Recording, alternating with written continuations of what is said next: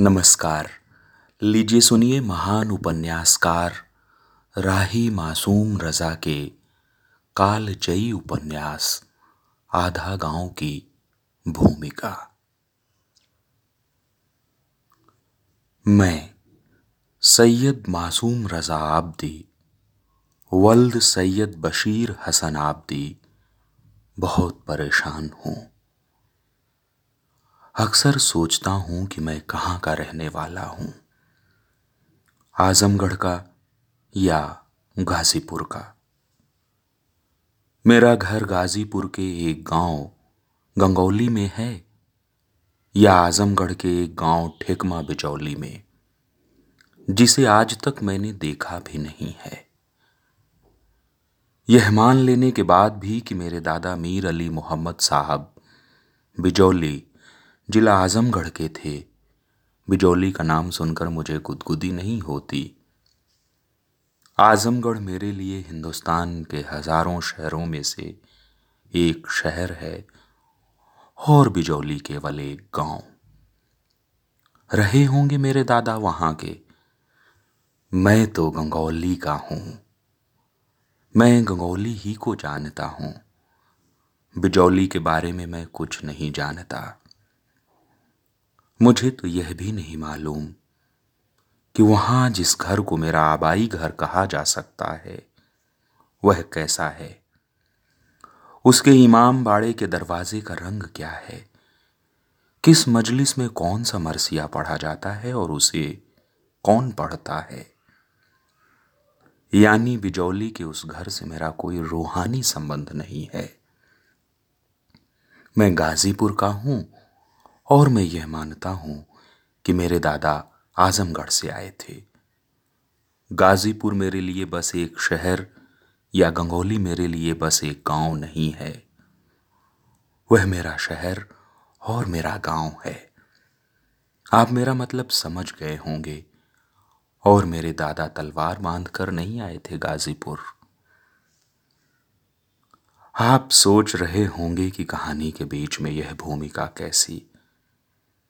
मैं भी यही सोच रहा हूँ। लेकिन यह कोई और कहानी नहीं है। बात कह सकने का काम अब हर लाइन के बाद मुश्किल होता जा रहा है।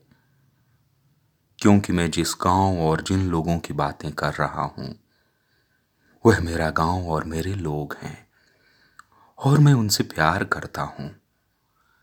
यही प्यार बात कह सकने की राह की दीवार बना हुआ है।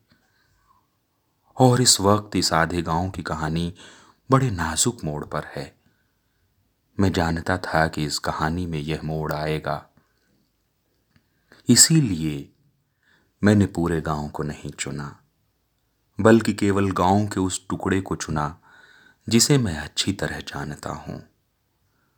कथाकार के लिए यह ज़रूरी है कि वह उन लोगों को अच्छी तरह जानता हो जिनकी कहानी वह सुना रहा है। मैं इन तमाम लोगों को जानता हूँ। फिर भी कहानी के नियम तोड़कर मैं यह भूमिका लिख रहा हूँ। बात यह है कि अब हमारी कहानी एक ऐसी जगह है, जहाँ एक युग समाप्त हो रहा है और दूसरा आरंभ। तो क्या हर युग एक भूमिका की मांग नहीं करता? और इसीलिए मैंने यह ज़रूरी जाना कि यहाँ आपको यह बता दूँ कि मेरे दादा आजमगढ़ के थे, लेकिन मैं गाजीपुर का हूँ। मैं गंगौली का हूँ। गंगौली मेरे अब्बा की ननिहाल है।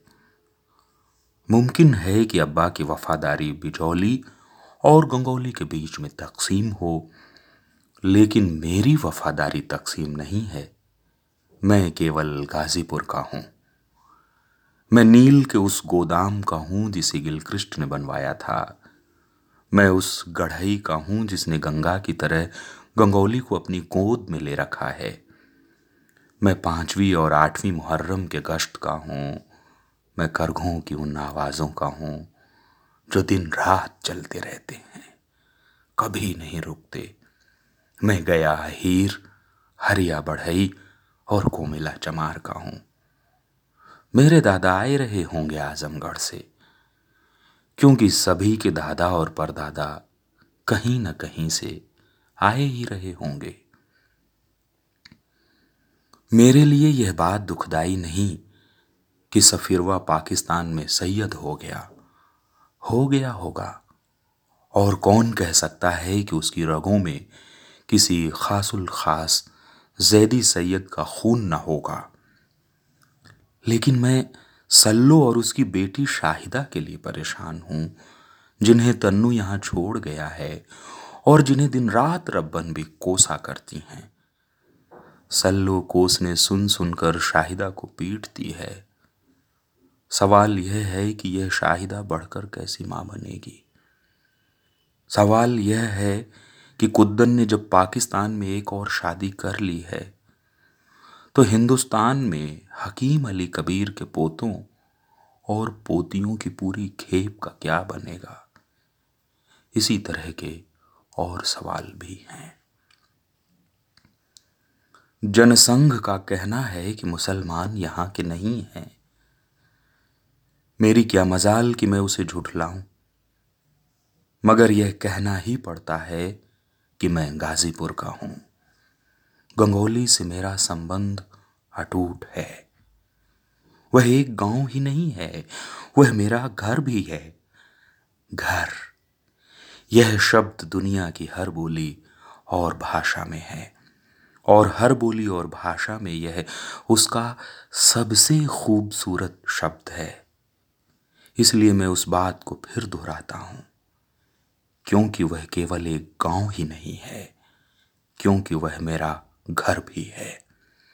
क्योंकि यह शब्द कितना मज़बूत है।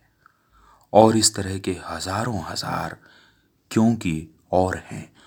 और कोई तलवार इतनी तेज नहीं हो सकती कि इस क्योंकि को काट दे। और जब तक यह क्योंकि ज़िंदा है, मैं सैयद मासूम रजा आब्दी घासीपुर ही का रहूँगा। चाहे मेरे दादा कहीं के रहे हों। और मैं किसी को यह हक नहीं देता कि वह मुझसे यह कहे, राही, तुम गंगौली के नहीं हो। इसलिए गंगोली छोड़कर मिसाल के तौर पर रायबरेली चले जाओ। क्यों चला जाऊँ साहब मैं? मैं तो नहीं जाता। कहानी को आगे बढ़ाने के लिए यह भूमिका ज़रूरी थी। राही मासूम रजा वली मंजिल बदरबाग अलीगढ़।